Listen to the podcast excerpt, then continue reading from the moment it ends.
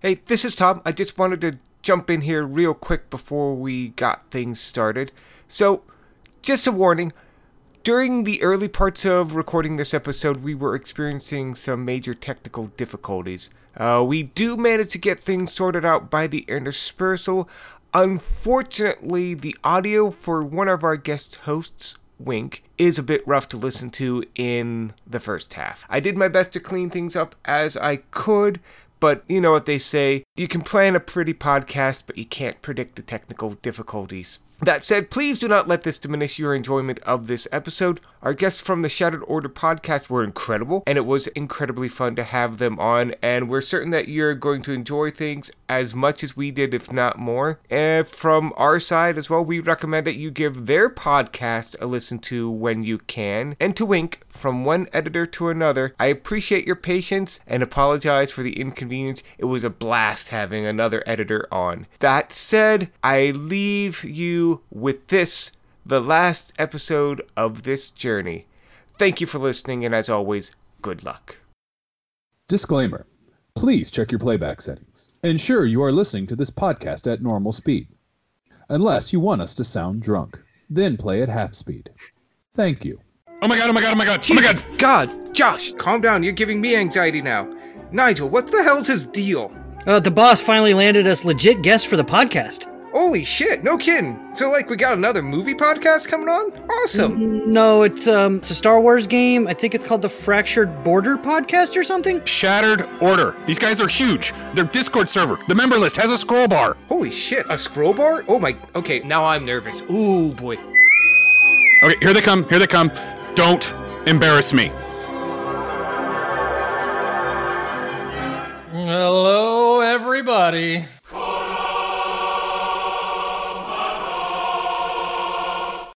I just peed a little. Hmm. Not bad. I've seen much worse, but I, I think we can work with this. Oh, hey, guys. I'm Wink. And I'm Goodnight Punk. It's them. Yeah, hi, hi, hey, um, hi. Um, thanks for uh here being. Um, I'm Josh. Thank you for um on being on. I'm a big fan. Hi. Uh, and since Josh has gone out to lunch and isn't going to introduce us clearly, I'm Tom. Nice to meet you. And I'm Dan. Nice meeting you. So, uh, Josh tells us your podcast is called Shattered Order. So, what's that about? Like, what's your guys' shtick? Yeah, our podcast is called the Shattered Order Podcast, and we're a podcast about the Star Wars game Galaxy of Heroes. It's a mobile game, which is kind of cool, so you can like play it anywhere, which is great. Um, you know, and it's kind of a turn-based strategy game, collect characters and that sort of stuff. Really fun, but we're looking to expand though, and you know, I think this is a pretty good space. Wait, um, good space. Yeah, so uh, our podcast goes all over the game strategies, tips, big tips, uh, theory crafting, all that kind of stuff. Movies are definitely unexplored territory for us, but uh, I know that we're going to do great on this. Oh, yes, indeed. But first, we're going to need to clear out that area over there. Yeah, that's, that's probably good. And then, then we can. Did did I miss a joke? Yeah, I'm I'm confused too. And not to be rude, um, what the hell are you guys talking about? Oh, it's nothing really. Uh, well, nothing for us, but we're gonna go ahead and just take over this podcast. Awesome. Oh, this is gonna be awesome. I'm going to do a freaking weekly podcast with you guys. I'm so Wait, stoked. what? What? No, no! You're you're just supposed to be our guests, Josh. Uh, we're altering the deal. Pray we don't alter it further. Ah. This deal's getting worse all the time, and it started out pretty shitty. All right, I'll tell you what. We'll play you guys in a game of Galaxy of Heroes. You guys win, and we'll leave. I am totally okay with this. Okay, fine. But we pick the settings. Nigel! Computer, load program. Galaxy of Heroes.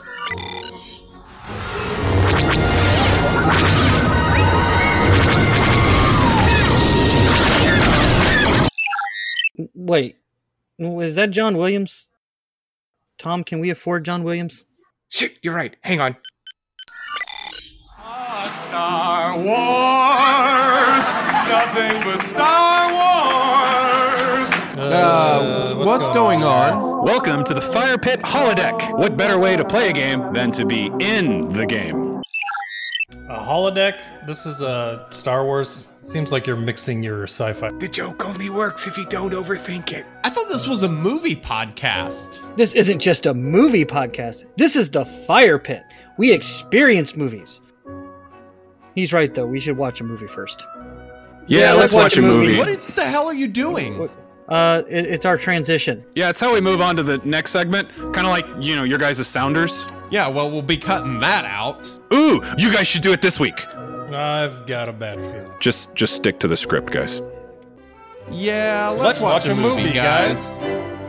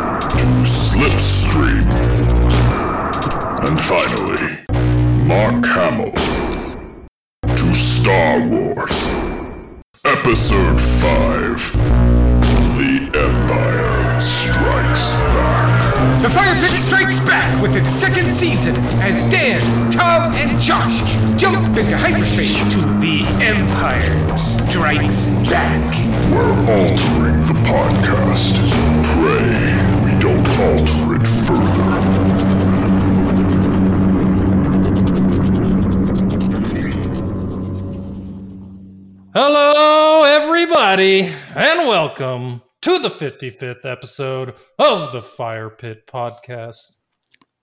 Ah, giggity. And I was totally expecting you to say Shattered Order when you were saying that. So when you said Fire Pit, I was like, wait, something's wrong. I got I'm like, oh, wait, no, he's on our podcast now.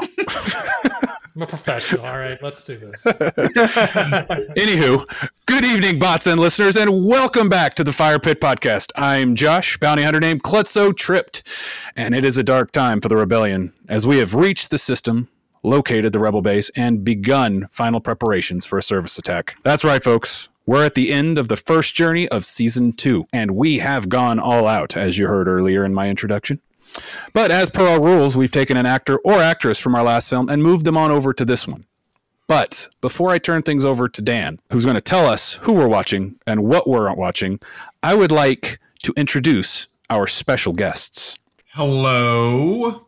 Um, Hello I there. am Wink, and you are, And I'm Goodnight Punk. and we are from the Shattered Order podcast. Uh, we do a weekly podcast covering Star Wars Galaxy of Heroes, which is a mobile turn-based strategy game, and it's a lot of fun.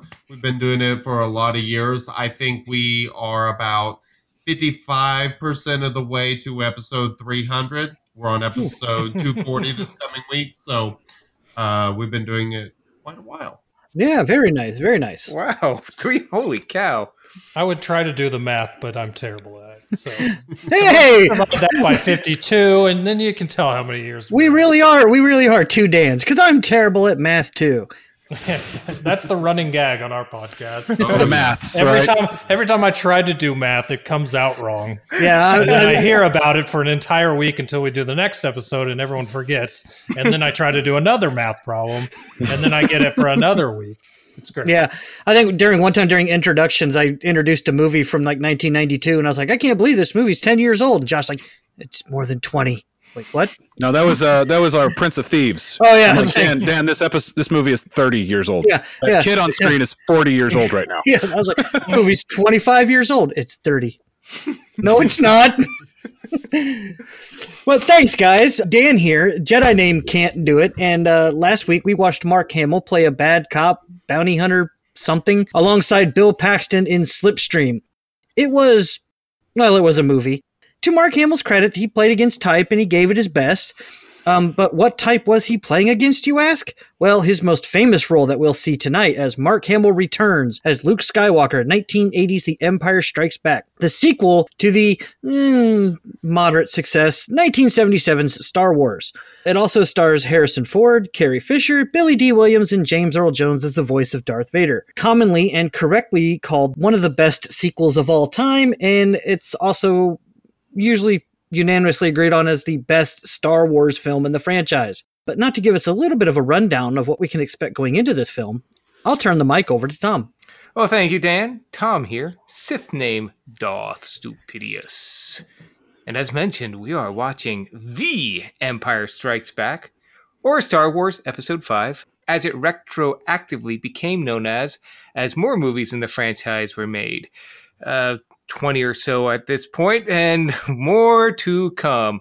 This is a horse that Disney will refuse to stop beating. But who can blame them? With the release date of May 21, 1980, this has a runtime of 124 minutes. Uh, the budget was 33 million, which was not small for its time. But the math on the box office, I think we can all agree, is um, this film was well worth the investment. It made uh, 550 million in the box office, and the percentages also still stack. Rotten Tomato has this as a 94%, and IMDb has this as a 9 out of 10, both of which are really hard to find on both of those sites to have that many people agree on how good a film is. Is this the highest uh, rated film that we've watched on this podcast? No, I still think that's um, uh, Shawshank Redemption. Oh yeah, that was in the in the mid '90s. Great movie. It's it's hard to top that film. I mean that that's just a great movie.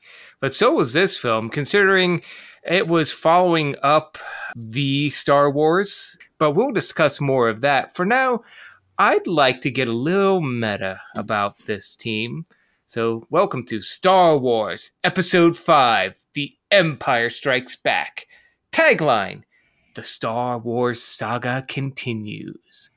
Dot, dot, dot. Description Luke Skywalker, Han Solo, Princess Leia, and Chewbacca face attack by the Imperial forces and its AT-AT walkers on the ice planet Hoth.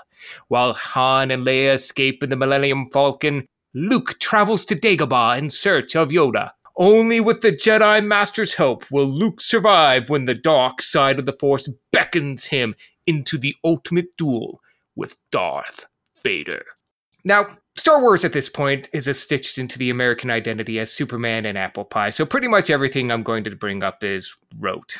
There have been documentaries and documentaries on the documentaries of this film. But for those few who are new to the franchise, welcome aboard. What we have here is a follow up to the sci fi fantasy blockbuster Star Wars, which itself was a major throwback to 1940 style serial adventures like Buck Rogers and Flash Gordon, where the bad guys are bad, the good guys are good, the stakes are galactic, and the heroes always win in the end. And because this is a sequel, you better believe that the stakes are even higher. Now, pretty much everyone from the first one is back for this sequel. So no surprises in terms of that, but there are a few notable additions which we'll go into. Uh, we'll start with the returning big three Mark Hamill, Carrie Fisher, and Harrison Ford. Uh, Mark Hamill plays Luke Skywalker, the titular hero of the quest. To this point, Hamill's career had been in TV and TV movies like Sarah T. Portrait of a Teenage Alcoholic. And his biggest role before Star Wars was actually a voice actor in the Bakshi animated classic Wizards which, if you haven't seen it, great movie. But here, Mark Hamill plays Luke again. No longer the wide eyed country bumpkin, but still as heroic as he was. So nothing new in that portrayal. With them, of course, Carrie Fisher playing Princess Leia. Uh, she was known for playing girlfriend or crazy girlfriend types both before this and then after. And then later, she just wound up playing Carrie Fisher. But she was professionally trained. Uh, she's the daughter of Debbie Reynolds. She had experience in Broadway. She was enrolled at the London Central School of Speech and Drama. Yeah, so she had the most experience of all of them. And here she comes back as Princess Leia, where she again gets to be the damsel in distress and potential love interest.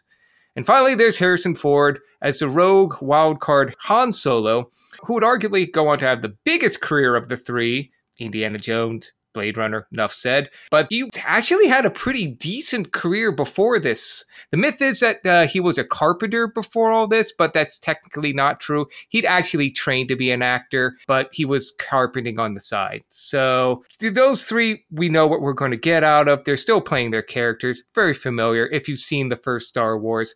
Uh, for the villains, you have James Earl Jones returning as the voice of Darth Vader. He's considered one of the greatest actors in American history. We on the podcast know him for his standout role in the movie Swashbuckler. Seriously, don't watch that movie, but go listen to the episode where we did watch it. Uh, but We watched it so you don't have to. Yes. But most people would know him as uh, Mufasa from The Lion King. But the new additions to this, we have Billy Dee Williams. This guy had a pretty decent career before this. Lady Sings the Blues, Brian's song, Mahogany. So he comes in as a swarthy, piratey kind of guy. In front of the camera, they add, they don't subtract, but what really makes this film different from the first one is behind the scenes. In the first Star Wars, George Lucas wrote and directed this. For this one, he came up with the story, but we have a whole new writing and directing group, starting with the director Irvin Kershner, who had films uh, up to this point The Flim Flam Man, Up the Sandbox, and Spies. All crimes, actions, and comedy films. No sci fi in his resume whatsoever. So with the exception of the Eyes of Laura, but that's like a weird kind of sci-fi. And for the writing team, we have Leigh Brackett and Lawrence Kasdan, and not ampersands, and I'll get into that in a bit. Now, Leigh Brackett, holy shit, she has a career. The Big Sleep, Rio Bravo, The Long Goodbye. She'd eventually earn the nickname the Queen of Space Opera bef- because of this, but before this it was mostly westerns. No sci-fi whatsoever. I couldn't see how she got hooked into lucas to help him with the script but they did work closely together. He came up with a story. She helped him hash it out. Unfortunately she did not make it to the final draft. She actually died before it got to that point. They brought in Lawrence Kasdan to help finish this off. He would go on to write Return of the Jedi um, and then The Bodyguard, Force Awakens, Solo, and The Big Chill. But this was his first film. He had to come in and finish this up. But for everything else, we've got Industrial Light and Magic uh, coming back for special effects. And John Williams, Star Wars, Jaws. You've heard his music so many times in so many places. So, what you have here is a movie that's familiar enough, but still it's whole other monster. But Josh, considering this was a film that was different enough from Okay, the Tom, we get it. You like the sound of your own voice. Yes, go give us the box office, Josh. Shush. Thank you, Tom. Finally. Um, so, yes, uh, Empire Strikes Back, as we already noted, was released in May 21st, 1980.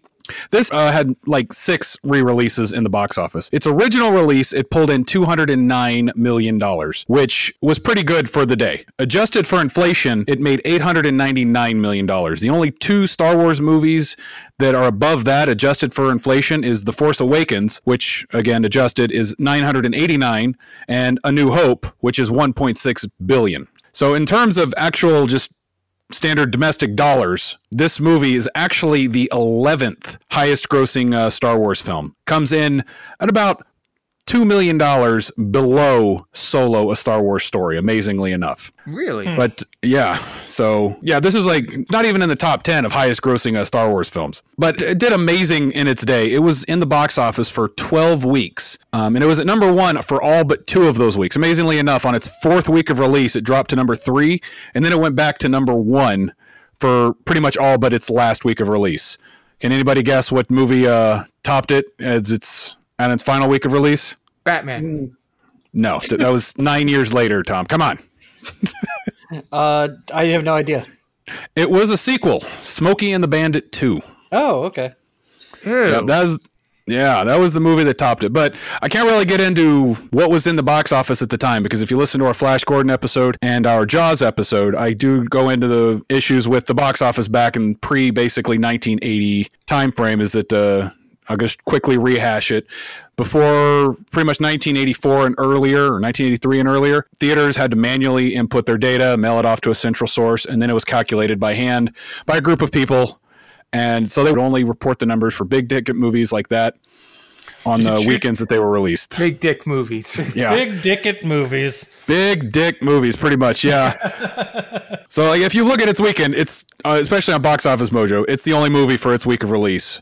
However, its first re-release in '92, uh, it beat out First Blood, r- the first Rambo movie. Um, its biggest re-release was the special edition in '97. It came in at number one with 21 million dollars, and then number two in the box office that weekend was Episode Four at 11 million dollars because that was when they released all three of them within like a month apart. Oh yeah, they need to do that again. Remember they tried to do the 3D thing with the Phantom Menace back in what was like it doesn't 2000. need a, it doesn't need a gimmick though. It's Star Wars. It sells itself. It doesn't need a gimmick.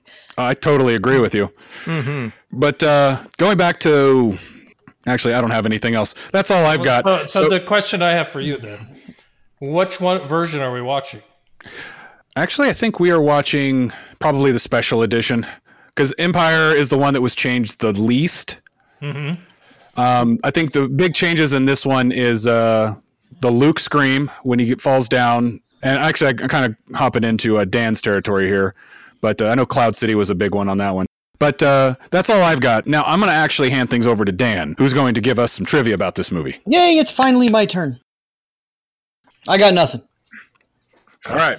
Awesome. Okay. Good episode, guys. No, well, I've got a few things. I don't want to go on too long. Honestly, everyone here has seen this movie multiple times. We've probably read the various trivia bits on it. We know some of the stuff like the original line of "No, I am your father" was Obi Wan killed your father, and only a few people knew the actual line.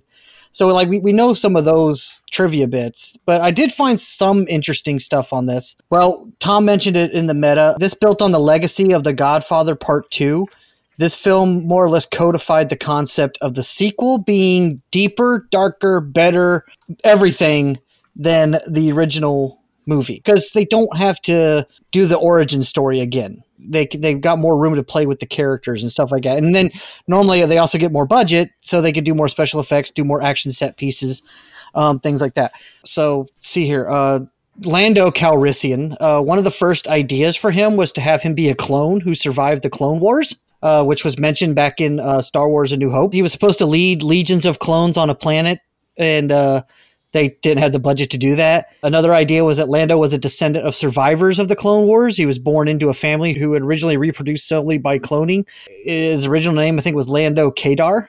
And also, he didn't have any ties to uh, Han Solo at first. They changed all of that during the second phase of the script writing because they didn't really have the budget to dive too much into what the lore of the Clone Wars was. And honestly, we had no idea what the Clone Wars would end up being until like 20 some odd years later. Isn't it funny looking back that Lobot is the one that looks most like a clone? Yes. Yeah. Yeah. That, yeah. And it's just like one single line in A New Hope when he just turns to Obi Wan and says, You fought with my father in the Clone Wars? Ended up not even being answered in lore uh, for like 20 some odd years. Is what the hell was the Clone Wars? Single line launched a whole prequel trilogy. Yeah. And like I said, they couldn't do the thing with Lando where he was going to be a clone who settled a planet full of clones of other Landos, I guess. Because they didn't have the budget to duplicate Billy Dee Williams a thousand times. And they didn't think Lando City sounded good. Yeah. So, um, but that's just because they didn't have the budget. But it, and they were already over budget. In fact, they were triple over the budget in this. They were behind schedule. This movie took 180 days to film, which was like unheard of back then. They were plagued by a bad snowstorm in Norway, and if anyone wants to know how bad it was, the scene where Luke escapes from the Wampa lair was actually just achieved by opening the door to their hotel that they were staying at. That's how bad the snowstorm was. And they just filmed Mark Hamill running around outside the hotel. Like, Jeez. Nice. Yeah. I did not know that. and then also, like, everywhere they filmed, the film also suffered severe overcharges on location by locals that were eager to cash in on the franchise. So they upped everything and raised property, or not property, but like production taxes on them. And like the locals overcharged for things like hotel rooms and car rentals and all this other stuff.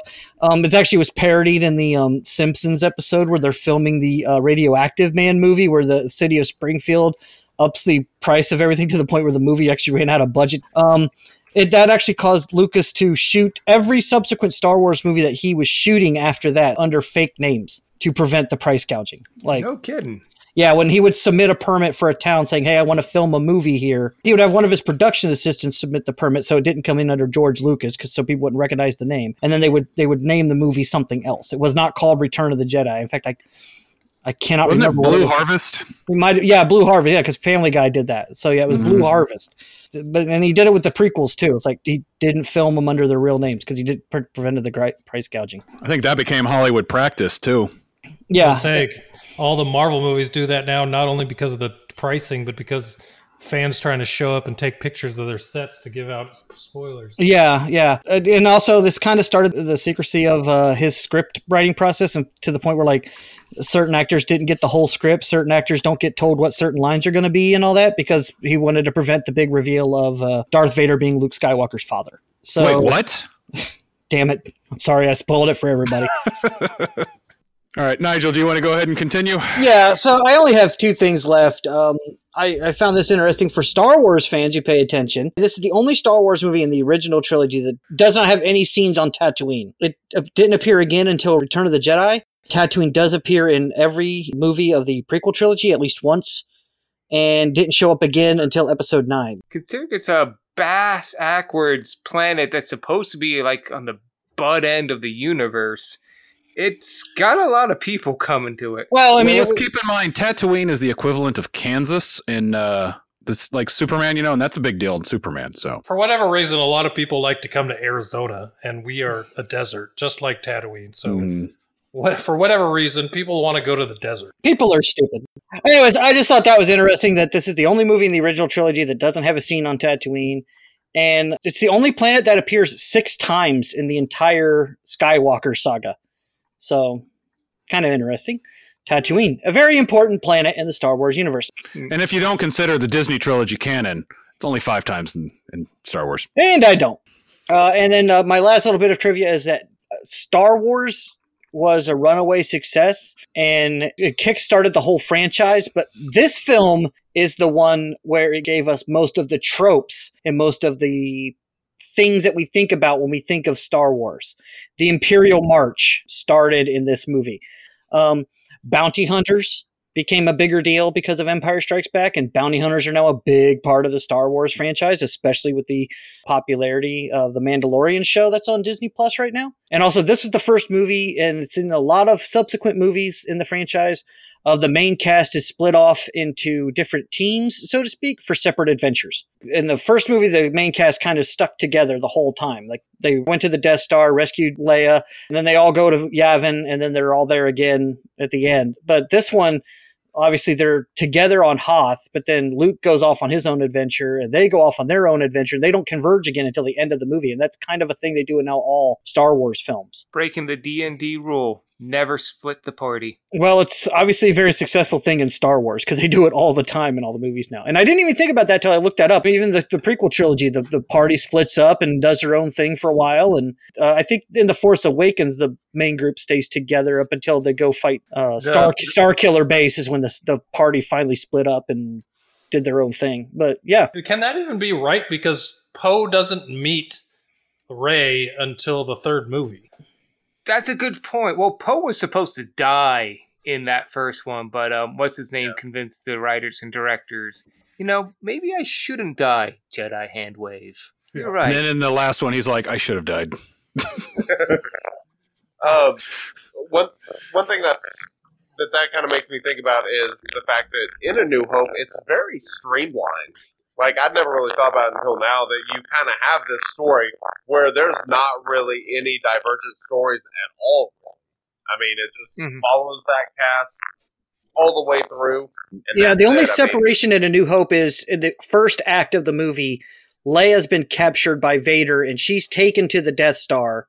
So there are scenes on the Death Star with her and Vader and their own thing, and then Luke and Han and Chewie and Obi Wan are and the droids are, are on Tatooine at first, and the- like, but there's no point where the main cast really splits up and goes off on their own adventures. That that started in this film. Yet somehow Chewbacca doesn't get a medal. I'm sorry, such It bullshit. was. it is. It really is. Ruins the experience. Yeah, hashtag justice for Chewbacca. Wookiee lives. He got it, right? Yeah, as a footnote in the Rise of Skywalker. Like, oh, by the way, we meant to give you this like 30 years ago. You're God bless you, welcome. Maz Kanata. God, the Ah. trilogy.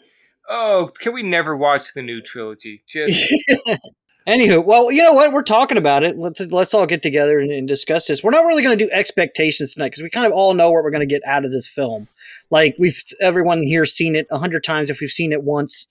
So uh, yeah, well, we're gonna we're gonna discuss our reactions to this film the first time we saw it or the hundredth time we saw it. What's our favorite memories of this movie? What's this movie mean to Star Wars fans? Like, why is this normally considered the best of the franchise? Um, but you know what? We're going to start off with our esteemed guests, uh, Wink and Punk. Um, what do you guys have to say about this film? What are, what are your guys' memories of this movie? Uh, I mean, you know, things like that. Well, I mean, aside from this being the second best sequel in Star Wars, you know, obviously behind The Last Jedi, um, the one thing that I, All right, you're done. You're out. Yeah, you're done. oh, you're having mic issues again. I'm sorry. You're going to have to. Anyway, uh, expectations for the film. I mean, I, I remember watching this movie and A New Hope when I was a kid. Uh, my dad went to the theater to see them uh, whenever they did the re-releases, and that was kind of one of the first times I remember seeing.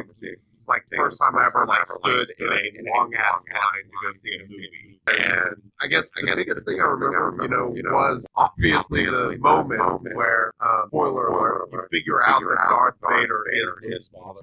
And you know, it's kind of crazy whenever you know, first learn about that moment, and then start thinking back to everything that's happened, and you're like, you're like, crap. It's I don't know, it's such a good movie for so many different reasons, but you know that kind of moment always obviously stood out to me. Like it does to everybody. Yeah, yeah. What about you, Jamie? Uh, this movie has the greatest character in all of Star Wars in it, so I am very happy with watching it. Wink already knows Wampa is the best character in all. of Wait, Star Wars, wait. So just to be able to watch Wampa again in his element um, will be fantastic. So beyond that, as far as expectations go, my favorite Star Wars movie is Revenge of the Sith. Yes, I said Revenge of the Sith is my favorite Star Wars movie. So everybody else says this movie. So I'm happy to watch it again just to see where everyone else comes from because it is great. But uh, yeah, I am looking forward to, you know, Vader versus Luke again, all the scenes on Hoth. There's just so many great parts to this movie that I don't often go back to rewatch. Yeah, I mean, every time you watch it, you can probably catch something different. So do do you remember the first time you saw this film? the first time I saw this film, no, it's been so long. Obviously, everyone's probably the same. Uh, I think I'm a little older than Wink. I was born in 1982, so the movie came out two years before I was born. Uh, I don't remember watching Star Wars until I was probably a teenager. So I probably saw the Star Wars five, six years before the prequels even came out. So do I remember it fully? No, but I do remember from the first time watching the first trilogy being completely enamored by it. And part of that was AT-ATs. I've got the giant Lego AT-AT. That's probably one of my favorite things I own. so Ah. there's a lot to the original trilogy that I love and think fondly of, even though I can't recall specifically. Yeah. nice. Uh, I mean, do, you, do, do any watching standouts? Like, I was on a date in high school and I was with the the cheerleader, or nothing really standing out there.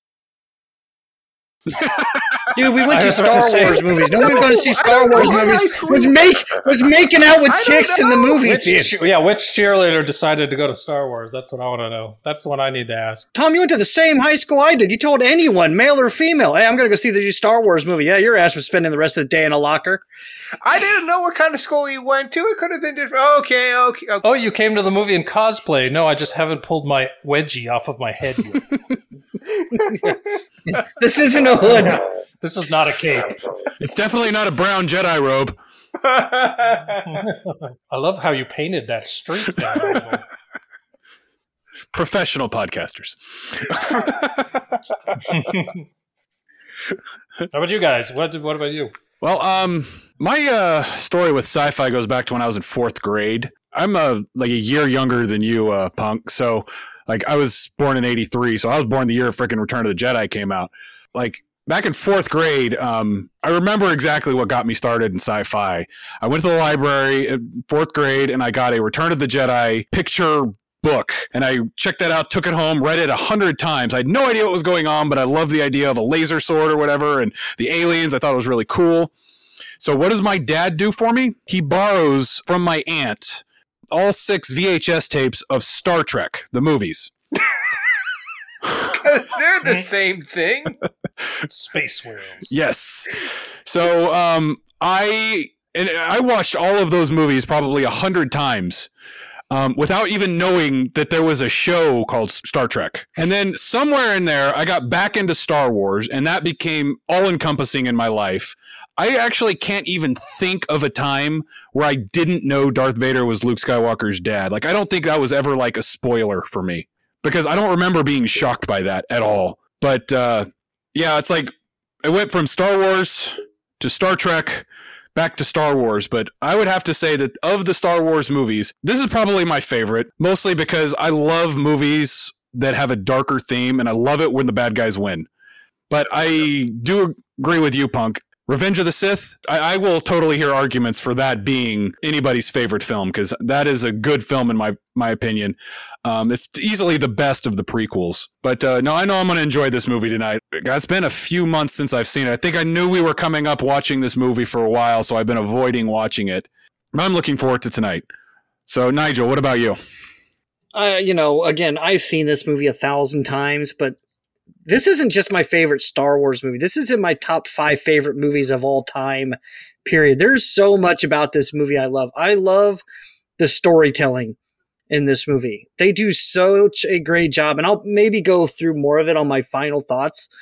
I, I it's funny you mentioned that your dad went out and got you Star Trek movies when you wanted to go see these movies, but this movie is, is the sequel to Star Wars, and it codified a lot of the tropes that are in Star Wars. Well, I maintain that this movie and Star Trek II, The Wrath of Khan, have a little bit in common. Not plot wise, because they're completely different stories. But Star Trek, especially in movie form, has been trying to chase the ghost of The Wrath of Khan since that movie came out. Like they've been trying to find another movie that captures that level of success with storytelling and character development and suspense and drama and all of the things that just came together in this just perfect storm of a film. And this film is a lot like that. Like this film is character development and drama and storytelling and brilliant acting from everyone involved in this film. And Star Wars has been trying so hard to do that, especially with the the storytelling bit of The Empire Strikes Back of the good guys do not win in this movie. They survive, but they don't win. And I love that. But Star Wars have been trying to do that ever since this movie came out, and they've had middling success at best and absolute failures at worst. So I, I just say that they're they're a lot alike in that. But as far as like my experience with this film, um, I, I remember when I first got into Star Wars, uh, my uncle had them on um, VHS, and uh, I actually wanted to see Star Wars for the first time because I don't know if you guys remember there was a TV show called Muppet Babies. okay. Well, at the time I was watching that cartoon, and Muppet Babies did an episode where they parodied Star Wars they would have bits of the movie actually intersped into the cartoon. Like they would open up a closet door and see a TIE fighter flying towards them with it blasting and all that. It's like Oh god, I remember that. Yeah, and I remember I watched that cartoon. I wasn't really into it for the cartoon at the time because it was a, I was a little older than the target, but when you only got one TV in the house and that's what your brother wants to watch and he's a little younger than you, that's what you're watching. But that episode, I remember thinking, I want to see the movie that they're doing in this episode. And I asked my dad, I'm like, what are they doing in that episode? And dad's like, oh yeah, that's Star Wars. And I'm like, I, I don't know what that is. You know, so he, my uncle, he let my, my uncle let me borrow his VHS tapes and I watched all three of them in the same weekend. And I do remember being blown away by the reveal that Darth Vader was Luke Skywalker's father. I didn't know that at the time. I'd never seen it. And I've been so blown away by that reveal that I wish I was old enough to go to the movie theater and see this reveal in person because I still don't think there's been a one like it in movies since, like where it's like this earth shattering of a reveal. And the fact that they could do this before internet spoilers and before the spoilers came out, because I actually had The Force Awakens spoiled for me the night before I saw it. And it was actually in Star Trek of, Online of all games. Uh, I logged into the game and in local chat, uh, somebody was mentioning something and he goes, Oh, yeah, Kylo Ren kills Han Solo. Yeah, dude. And I was like, I think I, I What? think I got spoiled by that in WoW. No shit. Yeah, and and I, I mean, it wasn't too much of a spoiler spoiler for me because I do remember thinking when they were filming The Force Awakens, I'm like, Han Solo's gonna die, and I do remember my wife's like, why do you think he's gonna die? And I'm like, because Harrison Ford's been trying to kill him since The Empire Strikes Back. Mhm. So if anyone's going to die in The Force Awakens, it's going to be Han Solo. And I so I was right in that prediction, but it was still kind of spoiled for me. I still remember like long Yeah. I don't want you to tell me it's true before I say it. Right. and I thought, like, you know, you'd think Star Trek Online, you're kind of safe from that shit. Nope, nope, nope, nope. So now, whenever a big movie's coming out, like I, I actually made a point not to log into that game when Endgame, when Mar- when Avengers Endgame came out, because I just didn't want to be spoiled. So God, you got to go for on a f- complete social media blackout if you want a big movie that's going to be spoiled. yeah, but that wasn't around back then. There were no inter- there was no internet in 1980, obviously, for someone to get out of the movie theater and immediately tweet Darth Vader's Luke Skywalker's father. You could spend almost a whole couple of weeks before that that started to get through word of mouth that that was the big reveal. So that's kind of cool. Um, what about you, Tom? Well, damn you, because I was going to mention the Muppet Babies thing too. It's like all roads lead to Muppet Babies. What can I say? no, for me, um, for me, the last time I saw this film was actually a year ago.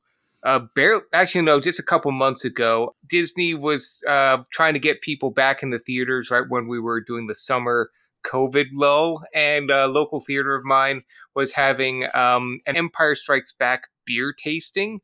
Obviously, this time around it was a little sparse crowd, but I, it was the special edition one, uh, which I missed when they re-released back in the 1990s. I saw the, the first one and Return of the Jedi in theaters when they were re-released special edition, but I was I'm pissed me off that I missed the middle one. I think I was grounded for grades or something like that. But for me, it's my earliest memories. Like you guys, I kind of always knew the big reveals were not that big. I'd always seen them like bits and pieces since I was a kid watching them on TV. But that's also my memories of it. Like my dad and I just watching it. He they'd have it on like this Friday night movie on TV, or we'd rent it, and he was always a third shift or so. We'd watch it, and he'd fall asleep on the couch, but I just watch it there with him, and so it's not just the excitement of seeing it, like pew pew laser swords. It's just there with my dad, uh, second generation Star Trek geek because of him. But some of my fonder memories are just sitting down watching the old like four by three adapted to fit your TV screen versions of these movies. So nostalgia for me a little bit on this one. But yeah, that's so I'm looking forward to seeing it with everyone here. I know what I'm going to get into. I know what I'm going to get out of this. But those are my memories. And getting drunk with a bunch of drunk people to see this film also was a good choice about a year ago. I bet so. Did, quick, quick question: Does anybody remember the like Tiny Toons show from the '90s? Heck Like- yeah. yes. I remember. I think it was the first episode of that. There was a big. There was a joke. They did a Star Wars parody on that one, and they're like, "And these are the stormtroopers." And they went over to some cartoon stormtroopers, and they started like banging on like the aluminum things and like making storms.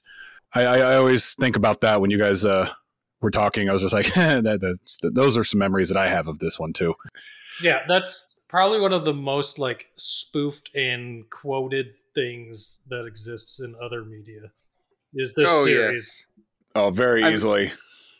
I mean, what's what's some what are some of your guys' is? I know we're going to get into the quiz in a second, but I mean, of the parodies, though, what have been some of your favorites of this one?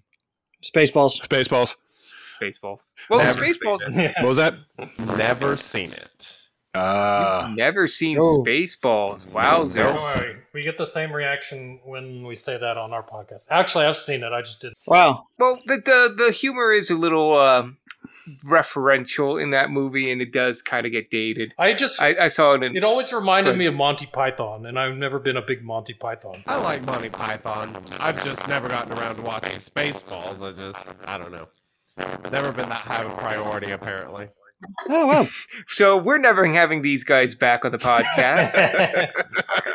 Kidding me? All the all the technical problems and shoddy workmanship of this one. We'll be lucky if they'll return Josh's phone calls ever again. Yeah, it's Revenge like, of I, the I say we're gonna get a beer when I come down there in July, and he's like, "Yeah, I'm gonna disconnect my phone." you're getting you're getting so ghosted as soon as this episode's over. Got him. At, at this point, with the way my technology works, I'll be lucky if I get a message. so go ahead, Tom. no, you go ahead, Nigel. No, you go ahead. Well, I was gonna I'll go ahead. I was gonna say um, if we're gonna segue into the quiz, Yes, because now we know what we expect from this film, the memories we share of the film, but do we really know this film? and with that, I'll introduce the chairman and CEO of Rob's Custom PCs, uh, Rob. But before you do the quiz, Rob, I mean, you know, if you want to share something about the film, you can go ahead. I know this is one of your favorite films of all time. Oh, this is uh, without question my favorite film of all time. In fact, as I'm sitting here at my desk, uh, within immediate side of me, I have the theatrical poster on the wall. I have the 40th anniversary uh, calendar sitting here, and I have a plastic Han Solo in carbonite sitting up on the top of my media. Nerd. cabinet. So, Nerd. And Rob has a girlfriend too. Like, wow, okay. yes, I do. but yeah, this this is definitely my my favorite movie of all time. And there's so many great things about it. It's you know, it, it obviously spoiler alert, the Darth Vader reveal as Luke's father. That's huge. It's the introduction of Yoda. It's got the classic Hoth battle scene. Cloud City. I mean, there's just there's so many things in this movie that are just absolutely iconic. Not just to Star Wars, but just just to movies in general. I just I love it. Mm-hmm. I watch it every year. It's yeah. And it's- for those it's great. listeners, that's part of the reason why we're having Rob here as our guest quizzer, and also because this destination was his idea. He recommended this to us, like, guys, come on. Well, I don't think it was so much this film. It was like any Star Wars film. Like Rob's like, do a Star Wars movie, and we just Yeah, we picked a good one. that's- But we wanted to do a good one though. We didn't want to. Yeah. Yeah, So, Rob, thank you for popping in and, uh, you know, letting, you know, quizzing us on all of this. it's Wampa. and Wampa. Yes, Wampa. Let's talk about him more. we will. There'll be final thoughts after the movie's over. You can talk about the amazing two scenes that he was in. But yeah, so uh, we know Dan won the, the trivia quiz last week, but Dan will not be administering it this week. We have uh, given that honor to Rob. So Rob has uh, designed and wrote a quiz which will be a million times better than me and Dan's worst one, we promise. With that, I'm going to go ahead and give the mic to Rob to uh, explain the rules of his quiz, and then we're all going to fumble over the questions and hopefully try to answer them and get the most points and win. So, Rob? Yeah, so I have to admit I didn't get that creative. I pretty much just uh, went the classic uh, IMDb review route. Only little, I guess, tiny little uh, twist to it. Not really a twist. I'm not going to stick necessarily just to like a line from the review or the title. I may do both. It basically just depended on which review I thought was a good representation of that review. So, in any case, uh, as much as I love this movie, uh, believe it or not, there are people on the internet that don't like things. Uh, and there were definitely people on IMDb that did not like this movie. We usually call those people Tom. No, but even Tom admitted to liking this film. So Well, my God, Typically, people who hate I mean- mainstream mi- film is, is Tom. This, No. this He is always gives great good- about freedom is you have the freedom to be wrong about things, like those people. That's okay. Yeah. Yeah, Amen. Some, yeah, some people think that uh, Revenge of the Sith is the best movie, and they're allowed to be wrong too. So All right, See you Rob. guys later. we will uh, we'll, we'll get, get to the reviews here. So uh, I'll go ahead and give you the first one here. Now, obviously, we've got five people or four people. Four, five. Math is also my subject. Five people here. So, are we going to do one at a time, or is it like we're going to buzz in? Uh, We said you're keeping it normal, so I think let's just go top to bottom, I guess, and then uh, we'll give it. and We'll keep switching it up each time. We're allowed Yeah, to pick the same will one, I guess. I don't know. I don't know how he's got this set up, but we kind of do Prices Right rules on this one, right? yes. Okay. And we'll we'll we'll do the standard uh, two points if you get get it right on as well. Okay. Right on. So, all right. Uh, first one. This came from uh, user MB1456, and it Who is was this? uh, who is this directed to? Sorry. Yeah, who's going first? um. Let's go with Dan. Since uh, Damn it. So uh, yeah, so this one was uh, written by MB1456 on January 21st, 2018, and this is a line from the review. There's some good action for sure, but not as much as you'd have expected or hoped from a Star Wars movie. Not that I mind, because I liked a lot of the conversation between the characters, especially what Yoda says about the Force and how to use it to Luke Skywalker, and when Darth Vader spills the beans on who he really is to Luke. Uh, I will say eight out of ten. And you got it right on the money. 8 out of 10. Oh, but you didn't give Tom and Josh a chance to s- Um, give their. I pick eight out of ten too. Sorry. nope, nope, nope. I win. I win. I win. I win. Yeah, we we do prices right rules. You gotta you gotta give me Okay, and then Tom sorry. and then Josh. Yeah. Now that was that was the warm up question. Now That we know what that we're was in the- for. I'm a rookie at this. You are forgiven.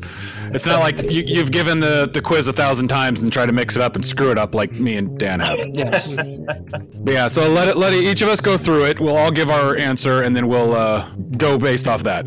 All right, that works for me. All right, well let, let's uh, let's try a different one here then. So I'm going to read you the title and a line from this one. Uh, this is from Art Vandelay, importer exporter.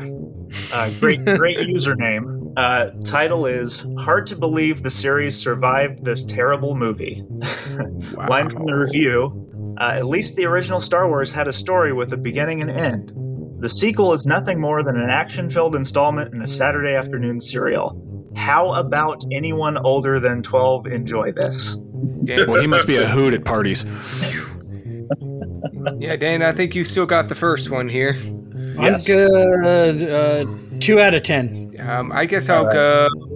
Um, one. This sounds like a oneer. Uh, Wink, Punk, if one of you guys want to take it. I Uh, said three. that's what I was gonna say too. I'm, I'm, I'm banking on this guy liking his Saturday mornings. All right, so. So wait, so GNP, you said three. Wink, you said three. Yes. I'm gonna go four. I think that's everyone, right? Yep. Yep. Yep. Well, uh, Tom is going to win this one. He got it right on the money. It was a one out of Boom, baby! Boom! Starting off strong. Rob, you are already my favorite quizzer. Thank you.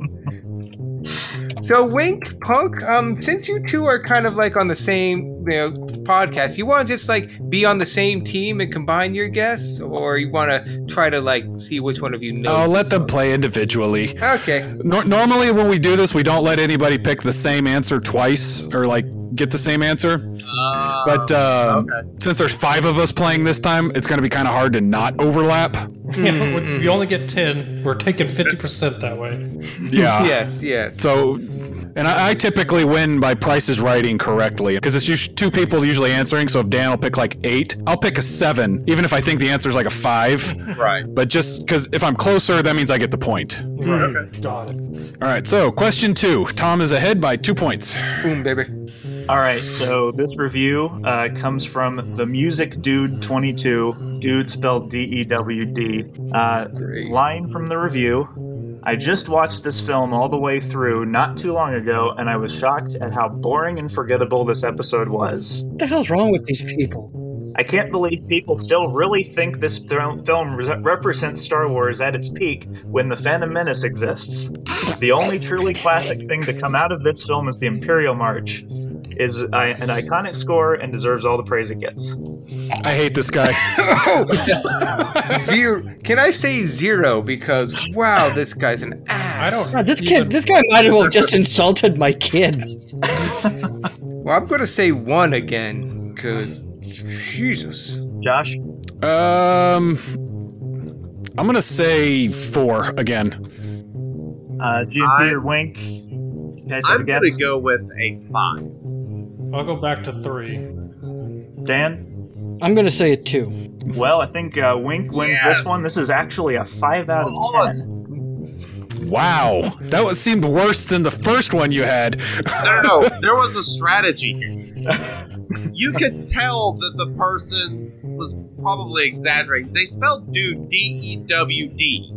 Come on. He's just You don't know trolling. what the hell he's doing. Troll. I did feel I needed to point that out. Yeah. Leave it to an editor to pick up on that. Good job, Wink. Still a pox upon his house. a pox, I say. All right, on to the next one. Uh, this one is from Z Cone Dog. Uh, in terms of action and adventure, Empire Strikes Back is a rousing success.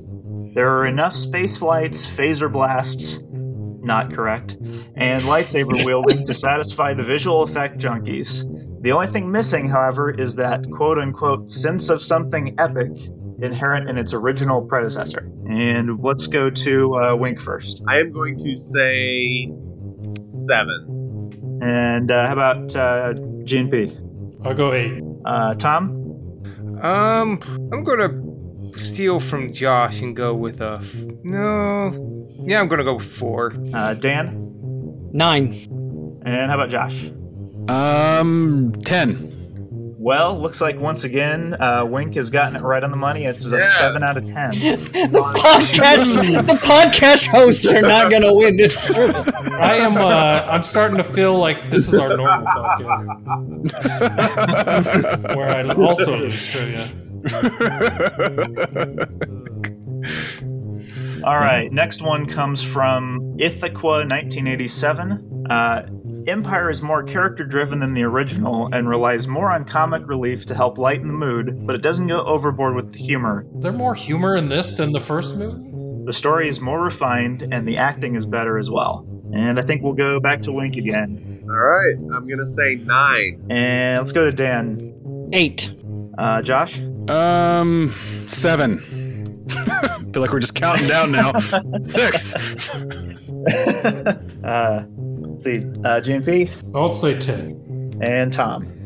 I'm gonna say four. Of course you do. Well, I, I think Wink is going to win this quiz because this is a 9 out of 10. Dear God. Isn't Wink overdue to have some microphone issues or something that he doesn't have to talk no more? I could do a I could do a literal mic drop. That might Wink has been kicked from the chat. I think we have some issues. I guess he's not going to win. Oh, sorry. JP, I, I'm starting to feel what you feel every week on your podcast now.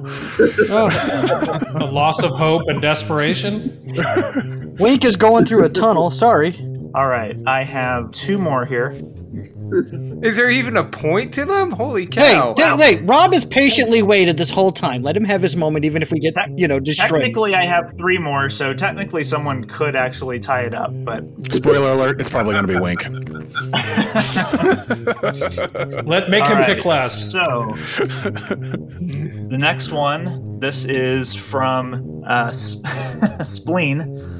This one was actually written in 1999. Uh, it avoids having the standard shoot 'em up ending, says a friend of mine, by not having an ending. I suppose this is what most people think. All the same, the film manages to form a satisfying whole, or at least a whole that satisfies me. I'm therefore inclined to think that it does have an ending. we all love a satisfying hole. Um, Um, let's go to let's switch it off. Let's let's go to Josh first on this one. Well, let's see. Satisfying holes. He likes those. Um, I'm going to go 8 out of 10. So there's two holes. Good call. Yes. Uh, we'll go to Tom next. hmm. Hmm. I'm gonna say. Oh God! How satisfying a hole is he going into, though? That's the question. I'm gonna say six. All right, uh, GNP, I'm a tens because it has the biggest hole. uh, Dan, Uh, nine. All right. and Can finally we Wink. pick the same answer as someone else? Okay. Yes. Because the correct answer is ten. Wow, the uh, the Shattered Order guys are are uh, they're killing it. I hate them. This was a ten. Boom! Damn. Damn. Both of them. So both of them got points. Both of them. Oh my god! I knew if. I kept picking 10, it would work eventually. You know, you know what? You know what? The opening sketch was real. You guys can have this fucking podcast. I'm out. I got him.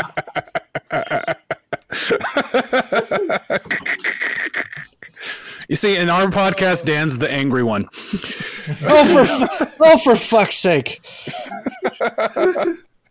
Well, I think at this point, I I think uh, Wink has officially won it. But uh, if you guys want, I'll give you the last one. Sure. Yeah, go ahead. Just we'll keep digging that hole This one- deeper. This one just made me laugh. Uh, title is Luke Skywalker, two words, uh, the idiot. And the line that I picked out of this LOL, Luke Skywalker plays one of the most idiotic heroes I've ever come across. He's such an idiot in this movie that it's pretty annoying and chalkboard scratching. Let's make Wink go first. Was that the whole review? No, that was that was Okay. one line out of a fairly long review, actually. So if they took the time to write a long review, and that's only a part of it, the correct answer is going to be four. I'm feeling very confident. why wouldn't you? At this point, you have a right to be. I have nothing to lose, so I'm going to guess 14. It's not even on the chart. Solid guess. Go, Tom. No, no, that's not me. I was mimicking Wink Oh. there. I'm going to be next. Uh, I'm going to say seven. All right. Uh, how about uh, how about you, Dan? What do you think? Uh, I'm gonna go with number eight again because I've only gotten it right once.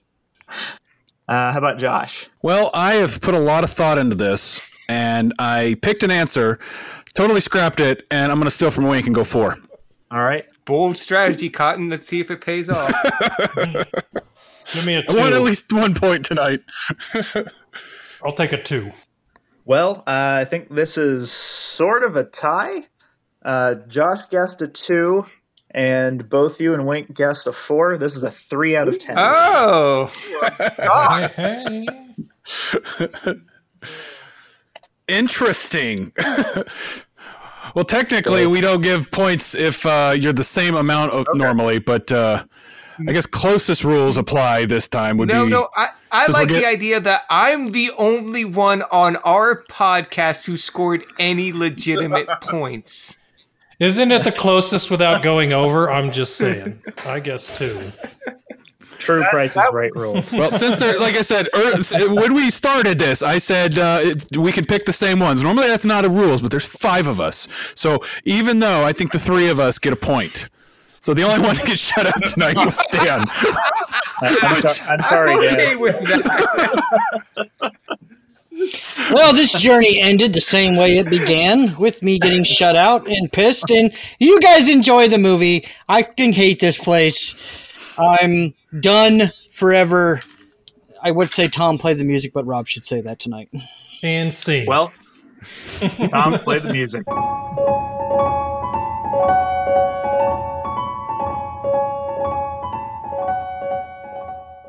I, I see I see a podcast with three friends watching movies and two guests from another podcast and the jokes so lame so lame oh it's this podcast oh i, mean welcome back to another galaxy spanning episode of the fire pit I am, as always, your interspersal host, editor, and scruffy nerf herder, Tom.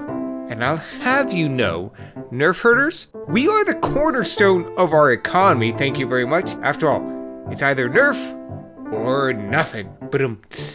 You're welcome. And thank you for joining the herd here at the fire pit. We've finally made it to the first destination of our first journey in the second season that was the Fire Pit Strikes Back. Here at the Fire Pit, We've braved asteroid fields like Flash Gordon and slipped some streams to some cloud cities, but we finally made it to our final destination the Empire Strikes Back.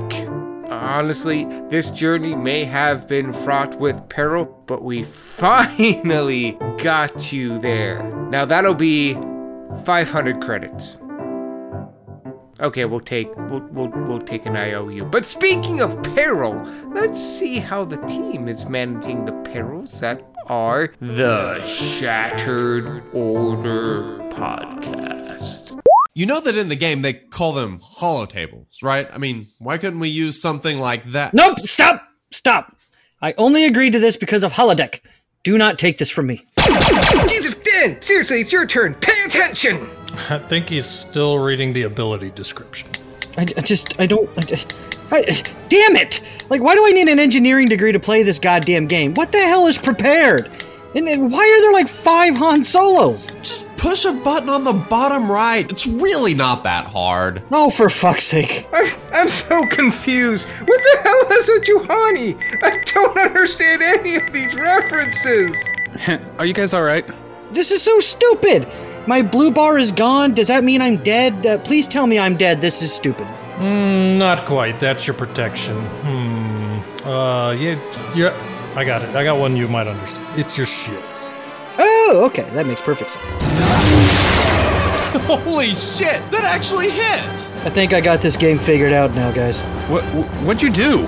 I used Tom's credit card. Wait, what? Nothing. Just know that we're winning now. See, you finally figured it out. Now, if you can get your debuffs stacking correctly, you might stand a chance someday, but definitely not. well, lucky for me, I don't believe in a no-win scenario. Don't get cocky, kid. Wait, where's Josh? Ah! Haha! Got you! What? I, God damn it, Josh! Why'd you attack me? I'm on your team. Dude, did he just betray his own teammate? Uh, how do you betray his teammate? Uh, that doesn't seem like it should be possible. Josh, what the hell? Why are you over on their side now? Um. Well, whatever. I'm out. and Podcast is yours. just you and me now, Thompson. Well, you, me, and them. Strike me down, and I'll become more powerful than you can possibly. I think I'm dead. Yeah, I'm definitely dead. I, uh, Wink, I, I don't think they get how any of this works. Just go with it. They'll they'll be gone in no time. So, so, so, so, what do we talk about, guys? Guys, strategery, theory crafting, big tips. See, I listen to you guys. I'd be a great third personality. Uh, no. You're on the other team. But, but my loyalty is totally to you guys. Hell, that's the only reason I started this whole podcast thing. So, like, I could find some excuse to hang out with you guys. You're just, you know, you're so awesome. And um, if you want to be on this podcast, just say the word. I'll help you kick the other guys out. Um, stand over there for just one second. Over here, over here. Sure, yeah, whatever. And there it is.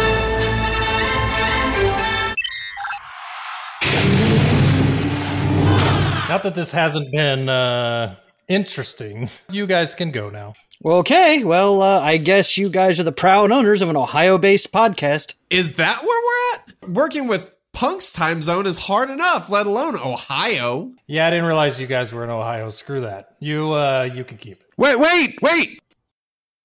So, um, you guys want to do uh, another guest spot sometime? No. Uh, probably not. No. How about a crossover episode? I would totally be down to be on your. No.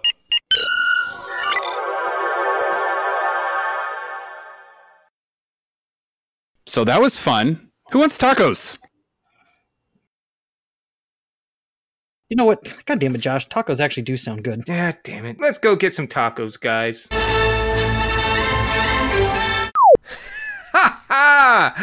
And once again, the team defies the odds and proves that the surest way to victory is not being worth the effort. Great job, team. But if you want to see us put in some effort, or if you want to put in the effort of getting the word out about your efforts and products and such like that, or if you just want us to stop saying effort, feel free to email us at curtaincallentertainmentinc at gmail.com. That's curtaincallentertainmentinc at gmail.com. Just be sure to put Fire Pit in the subject line, as well as the reason for your email, whether it's to pay for an ad, suggest a destination, comment on a journey, identify a mistake, request a shout out, so on and so forth, and let us know what's on your mind. And from there, we will read what you have written force project it to a potential Padawan, direct them towards a desolate swamp planet to be trained by a reject from a Muppet bin, and never respond. What do you want? It's their hero's journey, not ours. But that email again is curtaincallentertainmentinc at gmail.com, capital C, capital C, capital E, capital I, at gmail.com. I sense a great disturbance. Like, I should uh, let you get back to the episode. Thank you all for joining, and as always, good luck.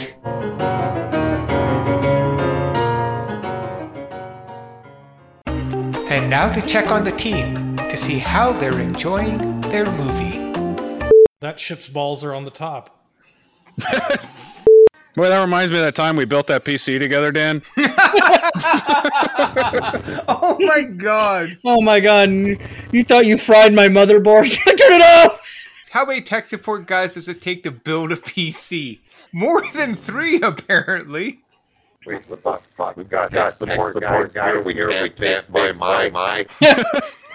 Wow. Hey, you have three tech support guys, and we made you sound like a robot. So just you know, we made you turned you into a robot. You should be you know honored. Uh, maybe I should have read that. It's been a while. Oh well. Something about Darth Vader being obsessed with a young kid. Is he a pope? I am not editing that in.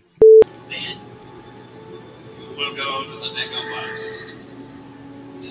I go where I want, old man. You're a ghost. You gonna help me, dude? Yeah, Obi- Like I, it- I don't know. I don't You know gotta- if you've noticed, Obi Wan. I'm dying here. yeah. You got a s- you got a space heater in that fucking robe of yours. I, I've seen the new trilogy. You can do lightning and shit, and you can actually like punch people. Fucking help me. the young god Wampa roamed the hot landscape, waiting for a person to eat. I think I'm starting to understand why you guys always lose at Star Wars trivia. There's Mark Hamill coming out of his hotel room in Sweden. Norway. Same difference. Fun fact: the only bounty hunters from Empire Strike Back that aren't in Swugga is 4-LOM and Zuckuss. Yep. Which one of those two? The, The two that robot, aren't in Galaxy of Heroes. the, Duh. ro- the robot that's not IG-11, and the uh, the like bug-looking dude. Also, I don't know how fun that fact was, but I said it. It was a fun fact. All facts are fun. Captain, Lord Vader demands an update Oh, uh, tell him I'm not here. Set my status to out of office. I'm gonna take a sick day. My diabetes is acting up again. I gotta go. Family emergency. I gotta start prepping for Jedi Knight Luke Skywalker. I am so far from. I just got my Vader to Relic Three. You'll love him. Yeah, he's fucking baller. I can't include any of this because no one on our podcast is going to get these references. Yes, but you see, they're gonna shout us out on their podcast, and all of their listeners are gonna listen to this episode. They'll yeah, so we yeah they need to yeah. Exactly. Got to give them some content, right? Oh my god. Who is beating that tauntaun in the background? I'll be honest, when you said beating a tauntaun, I thought you were making a sexual reference. Spoiler alert: He was. He's learning our podcast. See, this is where GNP loves the extended uh, or special editions because they added more scenes with the Wampa, and you can actually see the Wampa clearer. yes, more. Give me more. This is like the Sharon Stone scene in Basic Instinct when she like uncrosses her legs. I'm sure. Uh, I bet GNP's written many a fan fiction about the Wampa. Look at the way he eats that meat. He takes it in whole. Oh god damn it. this was a mistake. He's just saying that because he has to edit all this. I've got a bad feeling about this. What? How did Han survive outside of the tauntaun? He built a shelter. And then deconstructed it before they were looking for him? I guess so. Let me get rid of that thing that'll make it easier to find me. See, they had enough of their uh, characters being put in platoons in order to get that activated. GNP and Wink got that joke. You guys didn't. It's okay We, though. no, Josh, you don't have to keep explaining it. I'm not explaining. I'm just saying you guys didn't get it, and that's okay. You're not cool enough to play this game. How to remove Josh from the podcast. hey, there's a Google page on it. Yeah, sweet. There's a, oh my god, it has a subreddit r slash remove Josh from podcasts. Wow. Yeah, I've been kicked off like more than a dozen podcasts. Hey, I'm a moderator. This is uh, this is about Empire, so I'll keep it going with this theme. I just had a question that I never really thought about from this movie, Mm. and that was whether the Wampa had a name. Wampa does have a name, but it, it couldn't have been given to her before this movie because the name given to the Wampa in Empire Strikes Back is One Arm. Fun fact. I'm not gonna lie. As a kid, I uh, tried to uh, force pull um, penis joke. I don't. I don't want to edit any of this in. We we know that Anakin made C3PO. Was there was it like a build a protocol droid kit that he bought or something? Remember when I told you earlier that you're not a Jedi yet? Yeah, I wasn't lying. I can lightsaber and throw boxes at the same time. Yeah. What can you do, buddy? Yeah, now for my next trick. Is it like when your dad's throwing in, you're playing baseball and you're throwing the ball back and forth, and your your dad is just holding back, and you're like, you start throwing faster, thinking you're better than him, and then he just throws a 98 mile fastball at your head. Yep. Yeah. Wait. Wait. That didn't happen to everybody else. Oh yeah. Somebody, so, somebody, somebody reset Wink. Fun fact: in the novelization of this book, the uh, code to uh, turn on the Empire is code Code Force Blue. I have not forgotten that. Also, the uh, trash compactor serial number is three two six three eight two seven. I was 20 years old when I got laid first. Also, fun fact: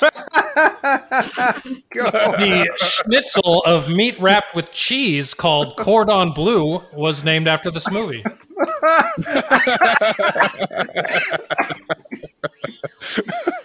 I'm going to bed.